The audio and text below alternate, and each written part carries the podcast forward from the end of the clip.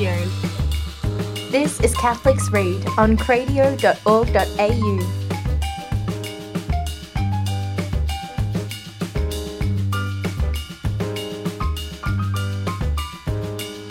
Hello and welcome to this episode of Catholics Read. I'm Luke, And I'm Kiara. And I'm Victoria. and in this episode, Victoria. We are going to be read to, and um, we'll be reading Ooh. The Trimmin's on the Rosary by John O'Brien. Should we uh, all sit on the floor? no, that's Like okay. a it's just that I good felt that it's, it's short enough. Miss- that It's um. We don't know her last name. Oh, well, Miss right. Victoria. there you go. That's a very teacher like smacking me in the head with the paper. Going back to the old ways. Oh. Um. Anyway, it's short enough that we can um we can read it, and I'm just going to uh, chop out the the first bit, which is quite you know, waxing lyrical about this and that, but it's not. I feel bad saying this, but it's not as pertinent to the rest of the Okay. rest of the poem. So the Trimmin's on the Rosary by John O'Brien. Uh, that was his pseudonym. He was actually Father um, Hartigan. So he was a, a Catholic priest, an Australian Catholic priest, lived between 1878 and 1952. He actually um, lived in Albury for a while. So I've, I've learned a lot about him in the past in the past year. Um, and he was Irish and sent over to Australia, and he just had this profound love um, for the little Irish mothers that kept the Catholic faith going on in this new world, not new world, but this in Australia, um, a place where there wasn't a priest for a long time, and so the way the faithful kept up with the religion, and it's such a horrible way to say it, the way that they kept the faith was by praying the rosary. That's what they had. Um, so we'll just start from. So it's from the perspective of someone looking back on their little Irish mother. Um, and I'm just going to start halfway down. I can see that little mother still and hear her as she pleads. Now it's getting on to bedtime, all you childer, get your beads. There were no steel bound conventions in that old slab dwelling free. Only this, each night she'd line us up to say the rosary. Even the stranger there who stayed the night upon his journey knew he must join the little circle, aye, and take his decade too. I believe she darkly plotted when a sinner hove in sight, who was known to say no prayer at all, to make him stay the night. Then we'd softly gather round her, and we'd speak in accents low, and pray like sainted Dominic so many years ago. And the little Irish mother's face was radiant, for she knew that where two or three were gathered, he is gathered with them too. Over the Paters and the Aves, how her reverent head would bend, how she'd kiss the cross devoutly when she counted to the end. And the visitor would rise at once and brush his knees, and then he'd look very, very foolish as he took the boards again. She had other prayers to keep him. They were long, long prayers in truth, and we used to call them trimmins in my disrespectful youth. She would pray for kith and kin and all the friends she'd ever known. Yes, and every one of us could boast a trimmin of his own, all his own. She would pray for all our little needs and every shade of care that might darken o'er the sugar loaf. She'd meet it with a prayer. She would pray for this one's sore complaint or that one's hurted hand, or that someone else might make a deal and get that bit of land, or that dad might sell the cattle well and seasons good might rule, so that little John, the weakly one, might go away to school. There were trimmins too that came and went, but never she closed without, adding one for something special none of you must speak about. Gentle was that little mother, and her wit would sparkle free. But she'd murder him who looked around while at the rosary. And if perchance you lost your beads, disaster awaited you. For the only one she'd pardon was himself, before she knew he was hopeless and was sinful what excuses he'd invent. So she let him have his fingers, and he cracked them as he went. And bedad he wasn't certain if he'd counted five or ten, yet he'd face the crisis bravely and would start around again. But she tallied all the decades and she'd block him on the spot with a glory dada glory, and he'd glory like a shot. She would portion out the decades to the company at large, but when she reached the trimmins, she would put herself in charge, and it oft was cause for wonder how she never once forgot, but could keep them in their order till she went right through the lot. For that little Irish mother's prayers embraced the country wide, if a neighbour met with trouble or was taken ill or died.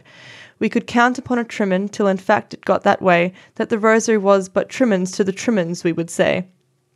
Then himself would start non-rawning, for the public good, we thought. Sure, you'll have us all here till morning. You're a cut them trim and short. But she'd take him very gently till he softened by degrees. Well then, let us get it over. Come now, all hands to their knees. So the little Irish mother kept her trimmins to the last, every growing as the shadows over the old selection passed, and she lit our drab existence with her simple faith and love, and I know the angels lingered near to bear her prayers above. For her children trod the path she trod, nor did they later spurn to impress her wholesome maxims on their children in their turn. Aye, and every sore complaint came right, and every hurted hand, and we made a deal from time to time, and got that bit of land. And Dad did sell the cattle well, and little John, her pride, was he who said the Mass in black the morning that she died. So her gentle spirit triumphed, for 'twas this, without a doubt, was the very special Trimmin that she kept so dark about. All their children may be scattered, and their fortunes windwards hurl, but the Trimmin's on the rosary will bless them round the world. That was awesome. It's That is fantastic. so beautiful. Yep. It's a beautiful, beautiful poem. I first heard this when a student of mine recited this by heart to the class, um, including the bit that I chopped out at the beginning, which is Yeah. which is lengthy in itself. Um, and it's it's just beautiful. I I've, I I just love it, and that's why I wanted to read it in to- in full because, as we know from previous episodes, I can't summarize something that I am so involved in because I'll just retell it anyway. And if I'm going to retell it anyway, why why don't I just read it? Um, impressions? It's That's there's so many there's little bits and pieces there. I just had to laugh. I didn't grow up it like with the rosary or anything. Nor did like I. that. But I definitely, you know, I'm part of a community that that loves the rosary, and so little bits and pieces like like I mean I don't. It's know, like a I little Catholic have- in joke, isn't it? yeah, there's there's so much in here that you wouldn't quite like little bits and pieces like about the um when you have to pray the rosary with your fingers and you don't know if you've done five or ten and things like that. Um or what what else is there? Like not quite knowing when when you're meant to when you're meant to say the glory be because you've lost count because you didn't have the beads. Or Yeah. you did have the beads, but you can't quite like little things like that. It's like Catholic memes, but like in you know, there's there's tiny little things. that it's you're all. like, and, "Oh." and the only thing the only thing that he doesn't really capture is the sense of panic that one has when you're trying when you're playing with everyone. You're like, am I up to eight? Am I up to nine? I lost count. well, there's a little bit that I like that's um uh, but she'd murder him who looked around. But the thing is, you, sometimes you have to look around because you need to look at what bead we're on because you forget. so that Oh, little no. glance that you look down and you're like, okay. or where that person is holding the rosary in such a way that you actually don't know what bead they're on. Yeah. Oh, I hate that. Dear me. So I try to actually be quite um, clear about that and like hold my rosary in front of me if I know I'm praying Ah. with someone that might get a bit lost, which is pretty much everyone. Because I get lost all the time. I just to love that bit, them. like how they were talking about, you know, it's so beautiful there how, you know, he's sort of making light of of this mother who has all these trimmings, as they call it, all these extra prayers for this and that ordinary thing. And like how at the end it's like, and you know what? Her prayers came through. You know, those Mm. And little I, trimmings. I love the point. I, I, just I love, the bit where he says that, and you know, while we did grumble about this, every child insisted that this was part of, um, in turn, their children's upbringing. I like that. and just like i guess in my own experience you know seeing sometimes we can be very quick or very determined to include things in our prayer of, for this and that thing that, that, that might be affecting us or, or someone that we know at that point in time. And then the prayer is answered and we don't give it a second thought. Um, we don't actually reflect on the fact that our prayer was answered. Um, and I C.S. think Lewis talks about this. He says Yeah. we often um, sink into this um, this state of being in term uh, that sort of goes along the lines of was the prayer answered or was it always going to be resolved? Um, you can't see me, On but its own. on its own, like naturally. Yeah. Um, quotation marks being used, air quotation marks. Um, and so yeah, that's why we forget about prayers because I think sometimes when in the they're back of our mind, suddenly we think, oh, it was going to happen anyway. yeah, why did I bother praying about this? Which is a horrible attitude to get Yeah. into. We need to pray more about these things, offer up all the little things, because the little things make up our life. And I can tell you, they the prayers work. They really do. I can tell you that in my life right now, there are three people who are dealing with very serious medical conditions. And we've been praying for these things. And I don't know about one of them because it's something that's sort of like the tests will be in the future. But for two of them, things are going pretty well. One person was in very, very serious trouble. They could have died and they're recovering. You know, things like that. Like you don't you don't take, t- and it reminds me, I've got to take time to to really be thankful for these things. You know that God listens to he he listens to our prayers, and He wants us to pray. He wants us to ask Him because He's like a father. You know, He's not just this cosmic, um, impersonal kind of thing. Like He's like a father. That's what Christ reveals to us. Um, but yeah, that's so beautiful. I love that. I love that so much, really. I'm going to teach that to, or show that to like the country people that I know who are much better at saying poems than I am, and they will recite it. I mean, I found it interesting just in terms of the structure of it as well. Like, I don't know, is that how it is supposed to be? It's not supposed to be in stanzas or anything like that? Oh, or I can't. I can't tell you. I know that it's for people trying to track this down. By the way, it's from a, a publication um, called "Around the Boree Log" um, and other verses that has all the John O'Brien poems together. So if you're looking for a copy, that's where you'll find it. Um, in terms of how it's originally structured, I don't know. Yeah, because it. I mean, it, there's a really good rhythm to it. Um, that I don't know. Is that there's that kind of. Um, it sounds I, um, iambic, but it could be. I could be wrong on that. I'm not a poetry expert. Oh dear. Um, but you know, it's it's got a. How do you describe it? See, I'm useless with poetry. I don't. I know what I'm talking about, but Yeah, I think it is iambic. Um, it's definitely got that um da dum da dum da dum like the heartbeat, um, which is characteristic of things that are iambic. Um, and it's also it's very Australian in that mo- lots of Australian verses are written in this way. Yes, that's what I mean. It sounds Banjo really familiar. Paterson and um, many others. I didn't know that. It's very um, it's conducive to excellent. You know, it's it's conducive to being told in a in a group with um great enthusiasm and you know around a campfire. And it's just it's good, wholesome entertainment. I love it. And it, it it's it's also very reflective of um it's probably it, he's probably drawing on his own experience with his own most mother certainly is, yeah. and you know the experience of his parishioners who all have little Irish mothers and grandmothers who are fiercely The book that fiercely I, pious the book and I say fiercely very intentionally very true. the um the book that I just mentioned, the round Bor- the Boree log and other verses that this poem can be found in, was I think Father Hartigan actually wanted to call this book little the little Irish mother or something along those lines because he felt so strongly that this was the central identity of that that he was trying to portray, but for whatever reason, I don't think the publishers liked that. Um, so they went with around the Boree log instead, which is the name of one of his other Poems. um, poems. It's very good. Um, all his poems are fantastic. They're really, really good. They've all got this great meter, and they're all about something really, something really interesting. Like, and you can see that he's probably picked it up from a traveler or a parishioner or himself. I don't know. It's very, very cool. Um, definitely look into his his works. That's awesome. I don't know what else. We're, we're only 13 minutes in. I was going to say, um, it's kind of. You know, I think every. I think every Catholic who's sort of been raised in kind of in parish culture, they all know a little Irish mother. Oh, yeah. They all yeah. know one of the. They all know. Every, there's one of. There's Or one in every parish. or Maltese. no, no, no, no, no. The Italians are different. Okay. The Italians are different. The Italians don't put trimmings on the rosary.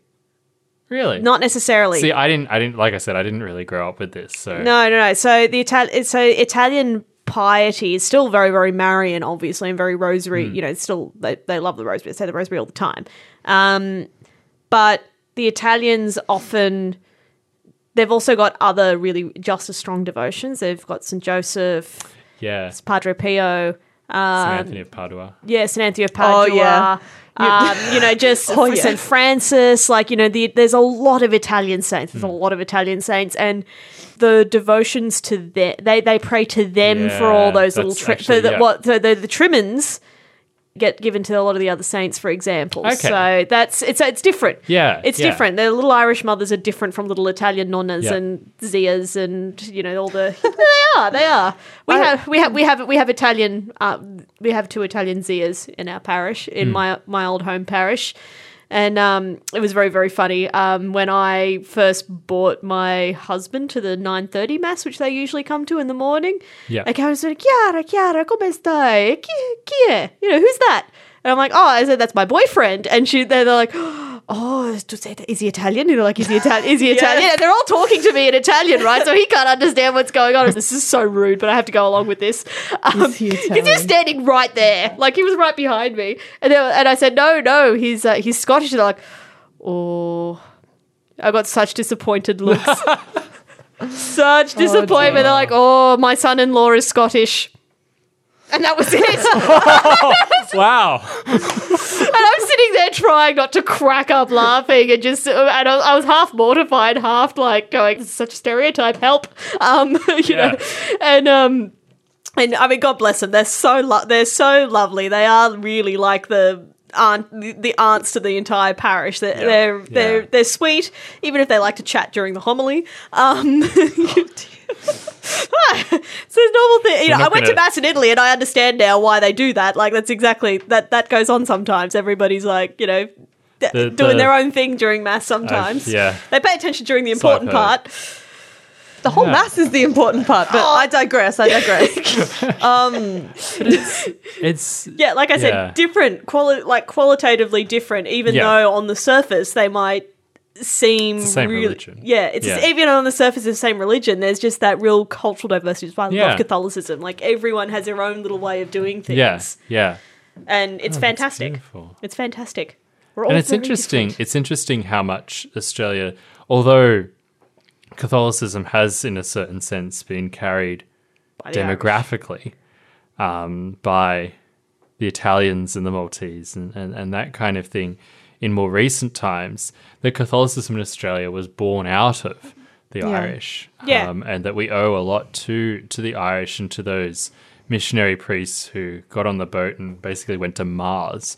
Would be the equivalent today Yeah. um, to, Yep. to come here to, to minister to the faithful and reading like reading bits and pieces um, of which I have not read a lot of, but like of those first priests and that talking about, you know, that they would go around and they'd talk about, you know, they'd give confession to to people who they would say would wouldn't have confession only half of them would have confession every six months you know like i guess they would be the they'd be the blessed ones that got every six Mm. well, months the same you know, thing. To be honest, it's still days. occurring. For instance, in dioceses such as the Wilcannia Forbes Yeah. diocese, where Yeah, they have really big they have a remote bishop, they have a few people helping him out, um, priests and, and whatnot. And yeah, some of these fam- like some of these people might only receive confession um, once a year, perhaps. The, Yeah. the fact is, and something that They I only really get need to mass ref- once a year that's the thing, something I need to reflect on the fact that I have, you know, churches everywhere with masses available every day, whereas there are some people that live on um, Big on properties and they can only get to mass every so often. It's not because they're lazy; it's because they can't. Yeah. The next, the the closest mass is five hours away. and Yeah. it's only on every third Sunday of the month because Yeah. there's not enough priests. because the priests can't get Yeah, there. because the priests are doing three parishes that are in a, in a hundred kilometer radius. they have to do a you know eight hour drive cycle yeah, on a dri- Sunday. round drive on a Sunday. Yeah. just- it's- that's it's not a joke